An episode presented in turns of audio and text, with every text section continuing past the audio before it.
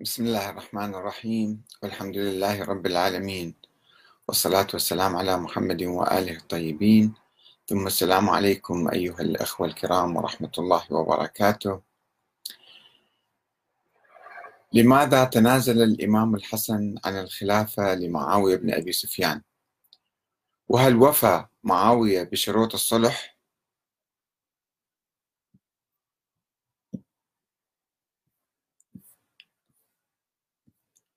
لماذا تنازل الإمام الحسن بن علي عن الخلافة بعد أن بايعه المسلمون طواعية؟ وهل وفى معاوية بشروط الصلح؟ يشكل تنازل الإمام الحسن بن علي عن الخلافة لمعاوية بن أبي سفيان عام 41 للهجرة حدثا فريدا آه، في التاريخ الإسلامي. لم يتكرر عبر التاريخ. أن يقوم خليفة منتخب من الأمة بالتنازل عن الخلافة لواحد مثلا يستعين بالقوة ويعرضه ويحمل هذا التنازل معاني عديدة مهمة جدا. ومع ذلك فإن الغموض يلف بعض جوانبه بعض جوانبه. والأسباب التي أدت لذلك التنازل والصلح. وهناك من يركز على بعض النقاط الهامشية التي يعتبرها سلبية وينسى أو يهمل النقاط الإيجابية التي تضمنها ذلك الصلح. ولكي نعرف تقريبا ما جرى في ذلك الحدث التاريخي لابد أن نعود إلى المصادر التاريخية الأولية. ومع الأسف الشديد فإن المسلمين من مختلف الأطراف لم يوثقوا ذلك الحدث في تلك الأيام ولم يكتبوا عنه شيئا بعد مضي أكثر من قرنين أي في أواخر القرن الثالث الهجري. وبعد ذلك بدأوا يكتبون. وربما كان أول مصدر وصل إلينا هو كتاب أخبار الطوال لابن قتيبة الدينوري. وأنساب الأشراف للبلاذري ثم تاريخ الطبري ثم يعقوبي في القرن الرابع ثم إرشاد المفيد كتاب إرشاد الإرشاد للشيخ المفيد في أواخر القرن الرابع أو بداية الخامس الهجري. وما بعده من الكتب السنية كالكامل لابن أثير وأحكام القرآن لابن عربي والكتب الشيعية الضعيفة التي حاولت الاقتراب من الموضوع. وتحليل الحدث العظيم وتبريره كاحتجاج الطبرسي وخرائج الراوندي وكشف الغمة للأربلي. وسوف أحاول قدر الإمكان تجميع الصورة التاريخية وتحليلها وتسليط الضوء على دروسها القيم. ورث الإمام الحسن عن أبيه الإمام علي عليه السلام نظاما مرهقا بثلاث حروب خلال أربع سنوات هي حرب الجمل وحرب صفين وحرب النهروان مع الخوارج. وهي حروب مؤلمة نفسية جدا. تحدث لأول مرة بين المسلمين أنفسهم وبين الصحابة أنفسهم. وقد قادت حرب الجمل السيدة عائشة أم المؤمنين وزوجة النبي الأعظم في البصرة وقتل خلالها خلالها الصحابيان الكبيران طلحة والزبير. بالإضافة إلى عشرات الألوف من المسلمين من الطرفين.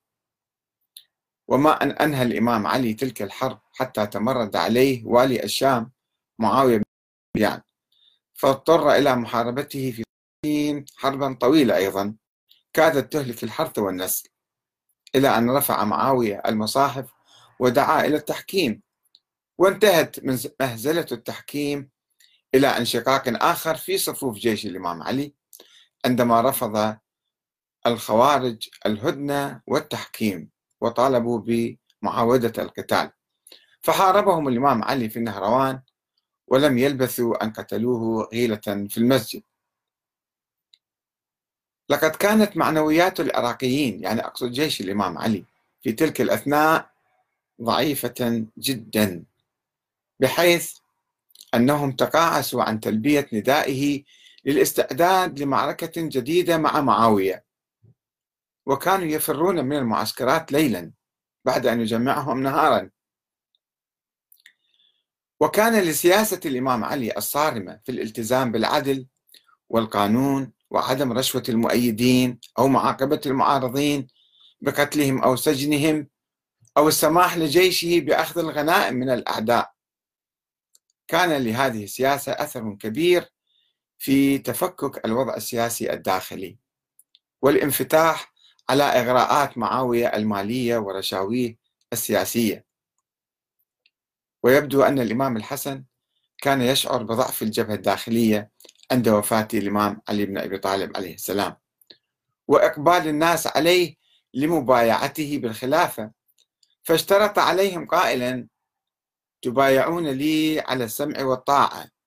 وتحاربون من حاربت وتسالمون من سالمت.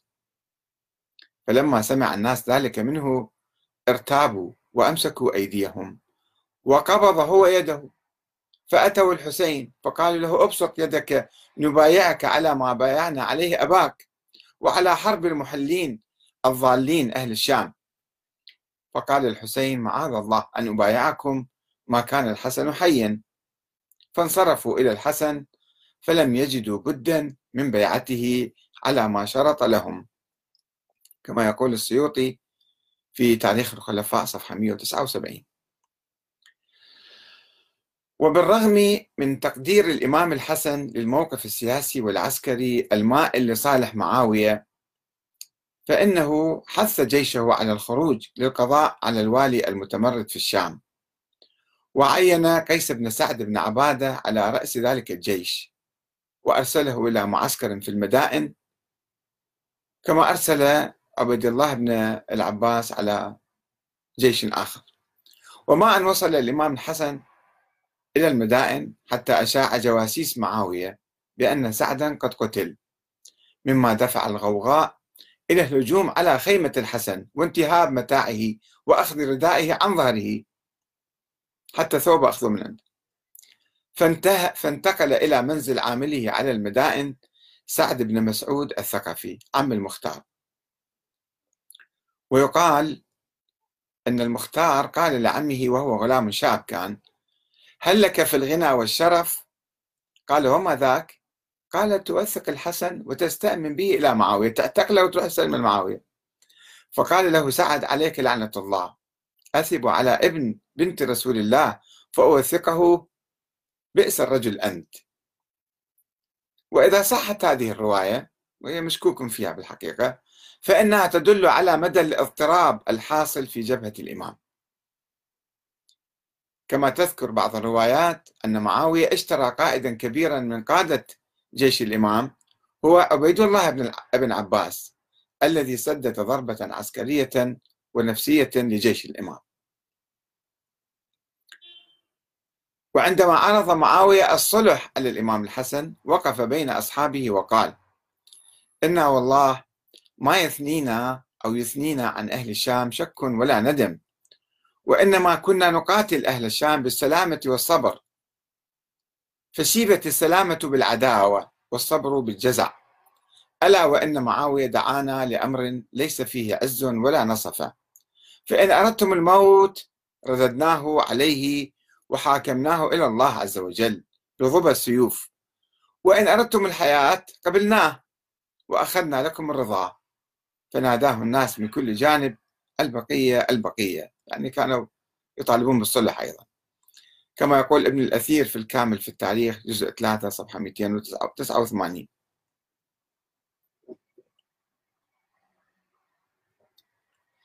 وقال الشيخ المفيد في الإرشاد سار معاوية نحو العراق ليغلب عليه فلما بلغ جسر منبج تحرك الحسن ولا أدري هذه منبج شمال سوريا أو منطقة أخرى تحرك الحسن وبعث حجر بن عدي فأمر العمال بالمسير واستنفر الناس للجهاد فتثاقلوا عنه ثم خف معه أخلاط من الناس بعضهم شيعة له ولأبيه وبعضهم محكمة يعني من دول الخوارج. آه، يؤثرون قتال معاوية بكل حيلة. وبعضهم أصحاب فتن وطمع في الغنائم. وبعضهم شكاك وبعضهم أصحاب عصبية اتبعوا رؤساء قبائلهم لا يرجعون إلى دين. ونظر الإمام الحسن بعد حوادث جرت في تلك الأثناء في أمر الناس فازدادت بصيرته بخذلان القوم له يعني هكذا قدر. وفساد نيات المحكمة فيه بما أظهروه له من السب والتكفير واستحلال دمه ونهب أمواله ولم يبق معه من يأمن غوائله إلا خاصة من شيعته وشيعة أبيه أمير المؤمنين. وهم جماعة لا تقوم الأجناد آه، آه، لا تقوم لأجناد الشام فاستجاب للصلح. هكذا يبرر الشيخ المفيد أو يحلل دوافع الإمام الحسن للقبول بالصلح والتنازل عن الخلاف. في كتابه الإرشاد جزء 2 صفحة 10 ويروي الطبرسي في الاحتجاج في القرن السادس هذا عن سليم بن قيس الهلالي. رواية هو قيس بن الهلالي هذا موضوع ومجعول الكتاب يقول قام الحسن بن علي ابن أبي طالب على المنبر حين اجتمع مع معاوية فحمد الله وأثنى عليه. ثم قال أيها الناس إن معاوية زعم أني رأيته للخلافة أهلا ولم أرى نفسي لها أهلا وكذب معاوية. أنا أولى الناس بالناس في كتاب الله وعلى لسان نبي الله فأقسم بالله لو أن الناس بايعوني وأطاعوني ونصروني لأعطتهم السماء قطرها. والأرض بركتها ولما طمعتم فيها يا معاوية. كما يقول في كتاب الاحتجاج آه، جزء 2 صفحة 289 وقال الإمام الحسن أيضا روي عنه يعني والله ما سلمت الأمر إلا لأني لم أجد أنصارا ولو وجدت أنصارا لقاتلته ليلي ونهاري حتى يحكم الله بيني وبينه. ولكني عرفت أهل الكوفة وبلوتهم ولا يصلح لي منهم من كان فاسدا أو ولا يصلح لي منهم من كان فاسدا. نفس الشيء المصدر هذا. الطبرسي في الاحتجاج. وقال إن معاوية نازعني حقا هو لي دونه فنظرت لصلاح الأمة وقطع الفتنة وقد كنتم بايعتوني على أن تسالمون من سالمت وتحاربون من حاربت. هذا شرط أخذ على الناس الإمام الحسن في بداية عهده. فرأيت أن أسالم معاوية وأضع الحرب بيني وبينه. ورأيت أن ما حقن الدماء خير مما سفكها. ولم أرى بذلك إلا صلاحكم وبقاءكم. وإن أدري لعله فتنة لكم ومتاع إلى حين. كما يقول الأربلي في كشف الغمة جزء واحد صفحة 571 وهنا وجد الإمام الحسن نفسه مضطرا للتفاوض مع معاوية والتنازل له عن الخلافة حفاظا على ما بقي من دماء المسلمين. وقد روى البلاذري أحمد بن يحيى اللي متوفي سنة 278 في نهايات القرن الثالث الهجري يعني روى قال أن معاوية دفع إلى الحسن صحيفة بيضاء وقد ختم في أسفلها ختمة. وقال له اكتب فيها ما شئت. فكتب الحسن بسم الله الرحمن الرحيم. هذا ما صالح عليه الحسن بن علي معاوية بن أبي سفيان. صالحه على واحد أن يسلم إليه يعني الحسن يسلم إلى معاوية. ولاية أمر المسلمين على أن يعمل فيها بكتاب الله وسنة نبيه وسيرة الخلفاء الصالحين. اثنين وعلى أنه ليس لمعاوية أن يعهد لأحد من بعده وأن يكون الأمر شورى. ثلاثة والناس آمنون حيث حيثما كانوا على أنفسهم وأموالهم وذراريهم. أربعة وعلى أن لا يبغي للحسن بن علي غائلة غائلة سرا ولا علانية ليه تأمر عليه يعني ليه قتله؟ وعلى أن لا يخيف أحدا من أصحابه. وشهد عبد الله بن الحرث وعمر بن سلمة وأعطاهم الكتاب وقال لهم روحوا ودوا معاوية ليشهد بما في الكتاب ويشهد عليه.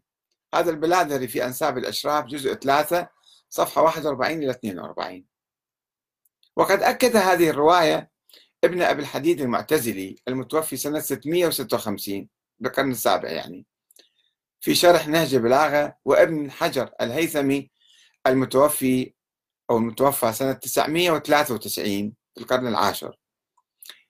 آه، في كتابه الصواعق المحرقة أكدوا هذه الرواية مع تعديل طفيف حيث جاء فيها هذا ما صالح عليه الحسن بن علي بن معاوية بن أبي سفيان على أن يسلم إليه ولاية المسلمين على واحد أن يعمل فيهم بكتاب الله وسنة رسول الله وسيرة الخلفاء الراشدين المهديين. اثنين ليس لمعاوية بن أبي سفيان أن يعهد إلى أحد من بعده عهدا بل يكون الأمر من بعده شورى بين المسلمين. ثلاثة وعلى الناس وعلى أن الناس آمنون حيث كانوا من أرض الله تعالى في شامهم وعراقهم وحجازهم ويمنهم. أربعة وعلى أن أصحاب علي وشيعته آمنون على أنفسهم. ويجي ينتقم من أصحاب الإمام علي وأموالهم ونسائهم وأولادهم حيث كانوا. خمسة وعلى معاوية ابن أبي سفيان بذلك عهد الله وميثاقه وأن لا يبتغي للحسن بن علي ولا لأخيه الحسين ولا لأحد من أهل بيت رسول الله غائلة سرا ولا جهرا ولا يخيف أحدا منهم في أفق من الآفاق. هذا ابن أبي الحديد في شرح نهج البلاغة جزء 16 صفحة 44 و آه، آه، ابن حجر الهيثمي أيضا روى ذلك في صفحة 136 ويقال أيضا هناك شرط آخر. ذكره الدينوري والسيوطي يعني أن الإمام الحسن اشترط على معاوية أن تعود الخلافة له بعد وفاة معاوية.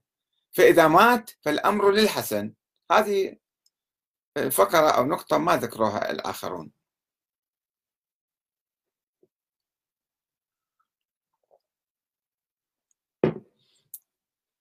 وقد اعترض على عملية الصلح أو التنازل لمعاوية عدد من قادة الشيعة في الكوفة منهم حجر بن عدي والمسيب بن نجيبة أو نجية ومالك بن ضمرة وسفيان بن أبي ليلى وبشير الهمداني وسليمان بن صرد الخزاعي وأبو سعيد عقيصا وقيس بن سعد ابن عبادة. وقد رفض قيس أن يمتثل لطلب الإمام منه مبايعة معاوية. الإمام قال تعال بايع معاوية. قال لا ما بايع. وأقسم متحديا لن يكون بيني وبينه إلا الرمح فأنا قاتل معاوية.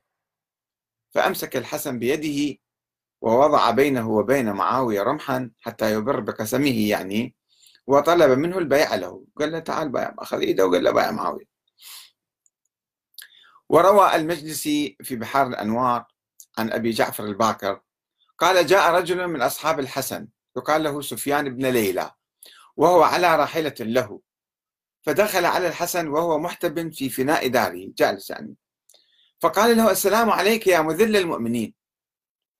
فقال له الحسن انزل ولا تعجل. فنزل فعقل راحلته في الدار وأقبل يمشي حتى انتهى إليه. فقال له الحسن ما قلت؟ شنو قلت؟ قال قلت السلام عليك يا مذل المؤمنين. بعد ما كان أمير المؤمنين صار الآن مذل المؤمنين قال وما علم وما علمك بذلك؟ ليش؟ شلون تقول يعني؟ قال عمدت إلى أمر الأمة فخلعته من عنقك وقلدته. هذا الطاغية يحكم بغير ما أنزل الله.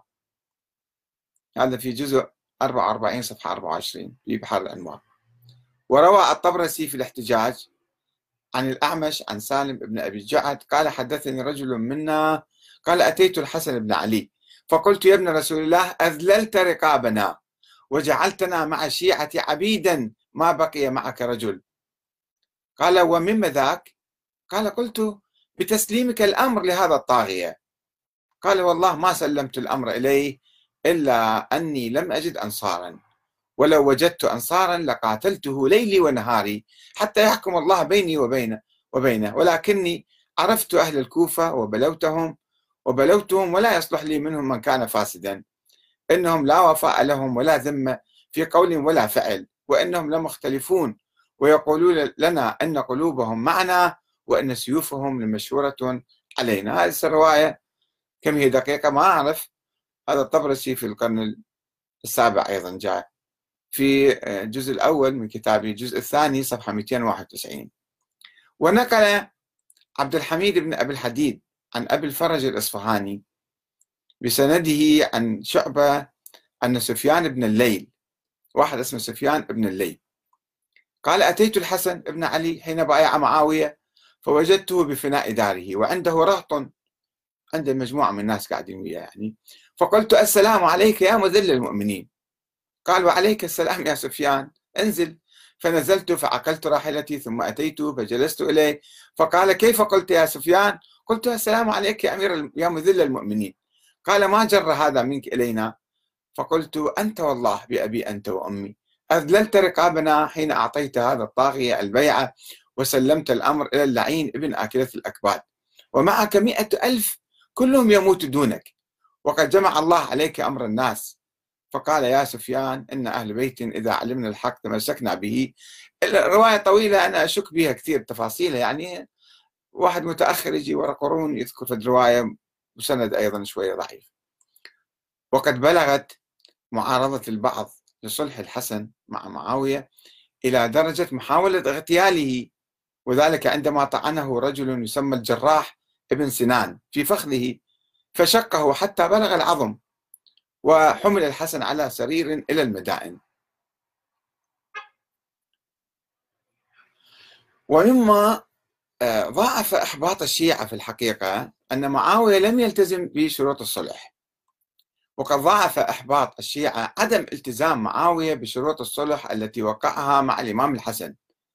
فقد دخل معاوية مسجد الكوفة وارتقى المنبر قائلا يا أهل الكوفة أتراني قاتلتكم على الصلاة والزكاة والحج وقد علمت أنكم تصلون وتزكون وتحجون لكني قاتلتكم لأت... لأتأمر عليكم وعلى رقابكم. بصراحة بكل يعني وقاحة أيضا.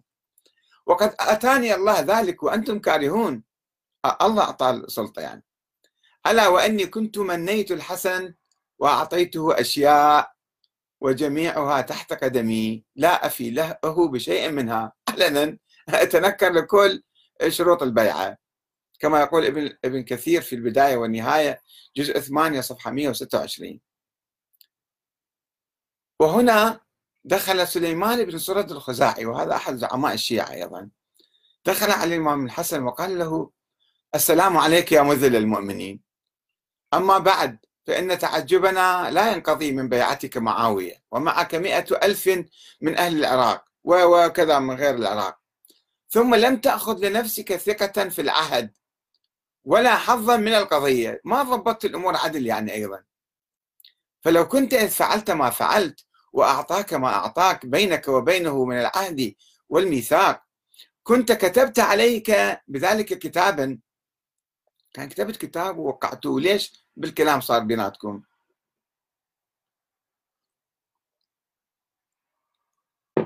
وأشهدت عليه شهودا من أهل المشرق والمغرب. يعني سوي حفلة عامة يعني أمام الناس وتوقعون الاتفاقية مو بصورة يعني فردية صارت. إن هذا الأمر أنه ليش ما وقعت وأشهدت عليه أن إن هذا الأمر لك من بعده؟ كان الأمر علينا أيسر. لو أنت كنت مسوي الشكل كان شوية إحنا يعني كبلنا بالموضوع. ولكنه أعطاك هذا بالكلام يعني فرضيت به من قوله.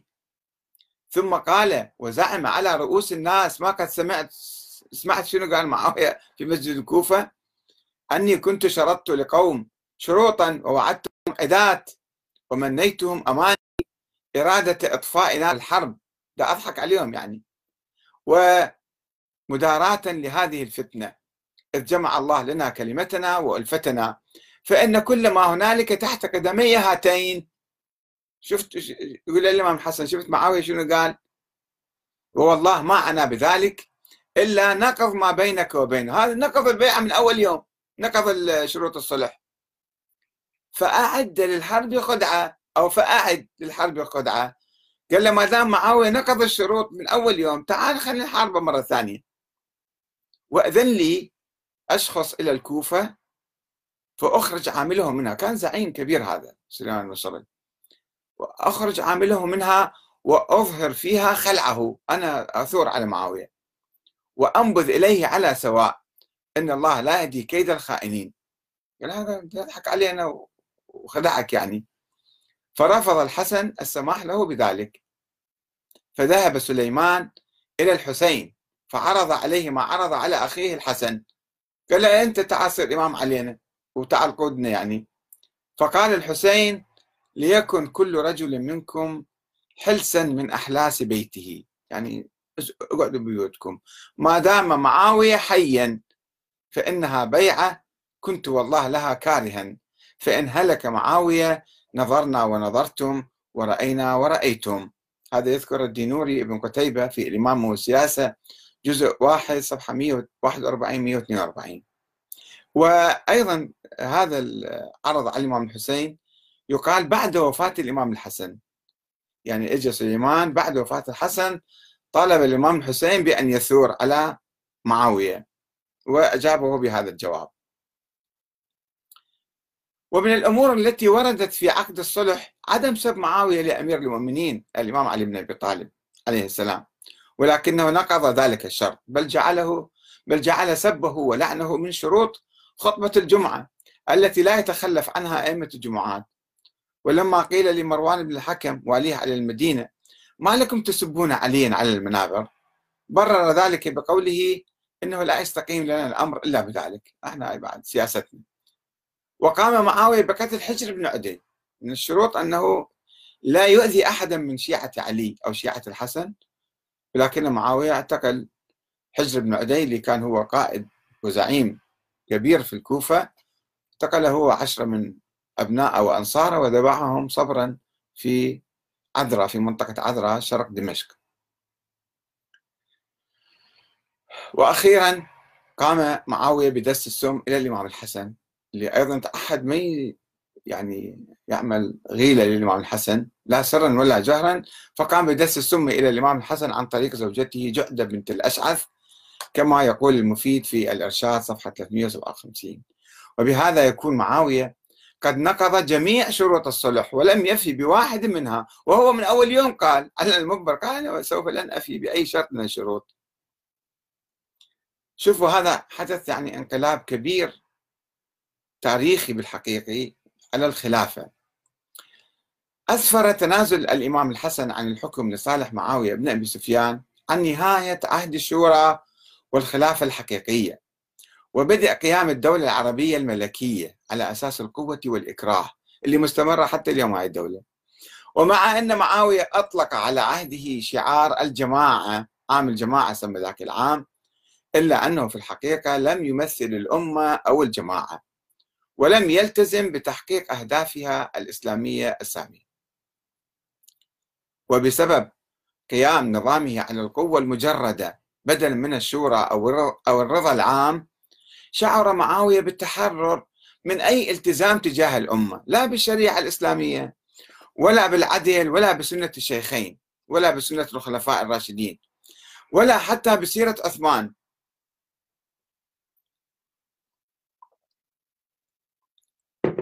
وقال لأهل المدينة بكل استهتار وتحد أما بعد فإني والله ما وليتها أو وليتها بمحبة علمتها منكم. أعرف أنتم تبغضوني وتكرهوني. ولا مسرة بولايتي. مو فرحانين أنتم. ولكني جالدتكم بسيفي هذا مجالدة. ولقد رضيت لكم نفسي على عمل ابن أبي قحافة وأردتها على عمل عمر فنفرت من ذلك نفارا شديدا. ما قدرت أعمل فيكم بسياسة أبو بكر وعمر. وأردتها على مثل ثنيات عثمان فأبت علي. حتى مثل عثمان ما أقدر أحكمكم. فسلكت بها طريقا لي ولكم فيه منفعة. مؤاكلة حسنة ومشاربة جميلة يعني تأكلون وناكل معاكم. فإن لم تجدوني خيركم فإني خير لكم ولاية. أنا أفيدكم. والله لا أحمل سيفي على من لا سيف له. وإن لم يكن منكم إلا ما يستشفى به القائل أو يستشفي به القائل بلسانه فقد جعلت ذلك دبر إذني. يعني إذا تتكلمون ضدي أنا مسامحكم بس لا تحملون سيف علي. وتحت قدمي. وإن لم تجدوني أقوم بحقكم كله فاقبلوا مني بعضه. شوية أقبلوا من عندي. فإن أتاكم مني خير فاقبلوه. فإن السيل إذا زاد عنا. تعب يعني أذى يعني. وإذا قل أغنى يعني شوية يجيكم الماء أحسن ما يجيكم سيل كثير وإياكم والفتنة فإنها تفسد المعيشة وتكدر النعمة. وطالب معاوية أهل المدينة بالقبول بالأمر الواقع والتسليم لحكمه قائلا اقبلونا بما فينا. فإن وراءنا فإن ما وراءنا شر لكم. وإن معروف زماننا هذا منكر زمان قد مضى. كان سابقا هذا منكر لكن صار معروف الآن. ومنكر زماننا معروف زمان لم يأتي. هذا أنتم يعني آه، يعني ومنكر زماننا معروف زمان لم يأتي. وقال لوفد عراقي جاءه إلى الشام الأرض لله وأنا خليفة الله. صار خليفة الله مو خليفة المسلمين. فما أخذت فلي وما تركته للناس فبالفضل مني. أنا أتفضل عليكم وأعطيكم بعض الأشياء. إنه لملك آتانا الله إياه. هذا ملك الله جاب لنا إياه الآن. كما يقول ابن آه، عبد ربه أحمد بن محمد في العقد الفريد جزء 4 صفحة 147 وأعطى معاوية لنفسه كامل الحق في التلاعب بالمال العام دون رقيب أو حسيب. وذلك بالإغداق على من يواليه. وحرمان من يعاديه وتولية أقاربه وأعوانه البلاد وإطلاق يدهم في التصرف فيها كما يشاءون. وقد ابتعد معاوية بذلك عن روح الخلافة الإسلامية ومنهجها كما أبعد المسلمين عن ممارسة دورهم في خلافة الله في الأرض. بعد المسلمين ما عادوا هم خلفاء الله. وفي الختام أود أن أقول أن الإمام الحسن بن علي لم يأتي إلى منصب الخلافة بالوراثة من أبيه أو بالعهد يعني رغم كفاءته وإنما جاء عن طريق الشورى والبيعة الطوعية. وهذا ما يدل على أن مسألة الخلافة ليست دينية ولا بالنص من الله كما قال الإمامية من بعد. وإنما هي عرفية ومن حق الأمة أن تولي على نفسها من تشاء وأن يتنازل هذا الإمام عن حقه لواحد معادي له. ولا يتمتع بأي صفة من صفات الخلافة. وقد اختارت الأمة الإمام الحسن ولكن ظروف الحرب مع الوالي المتمرد ابن معاوية بن أبي سفيان لم تسمح له بالاستمرار بالسلطة. فحاول أن يحقن دماء المسلمين ويتصالح مع معاوية ويتنازل له عن الخلافة لفترة محددة حتى يعود الأمر شورى من بعده. أكد على هذه النقطة الإمام الحسن حسب كل الروايات. ولكن معاوية نقض هذا الشرط وورث الخلافة لابنه يزيد بعد أن أخذ البيعة له في حياته بالقوة والإكراه والسيف. الخليفة هذا فإن مضى فهذا ومن أبى فهذا سيف. وألغى نظام الشورى وهمش الأمة وأبعدها عن تقرير مصيرها. وهو ما فتح بابا واسعا للثورة على النظام الأموي في السنوات التالية والصراع العسكري على السلطة على مدى التاريخ الإسلامي بعد سقوط نظرية الشورى أو يعني ذهابها. هذا مختصر عن موضوع صلح الإمام الحسن كتبته وألقيته بناء على طلب بعض الأخوة الكرام. والسلام عليكم ورحمة الله وبركاته. إن شاء الله يكون يعني جواب آه، وافي وكافي.